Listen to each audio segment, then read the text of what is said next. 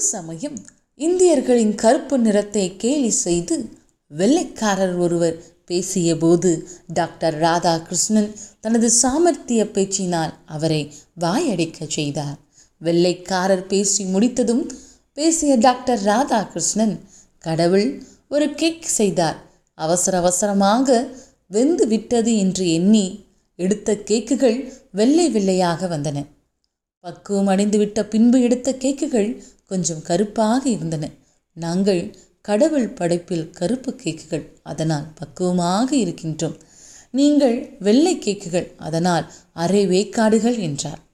வெள்ளைக்காரர் அமைதியாக வாயடித்து போனார். சூழ்நிலைகளை சரியாக கையாள்வதிலும் நயமாக அணுகுவதிலும் உயர்ந்த மனிதர்கள் மற்றவர்களுக்கு பாடமாக அமைகின்றார்கள்.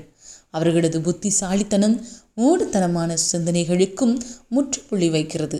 நான் பிறரை பற்றி பேசுவதென்றால் அவர்களது நல்ல பண்புகளை எடுத்திருப்பேனே அன்றி குறைகளை ஒருபோதும் கூறுவதில்லை என்று பெஞ்சமின் பிராக்டின் அவர்கள் கூறுகிறார்.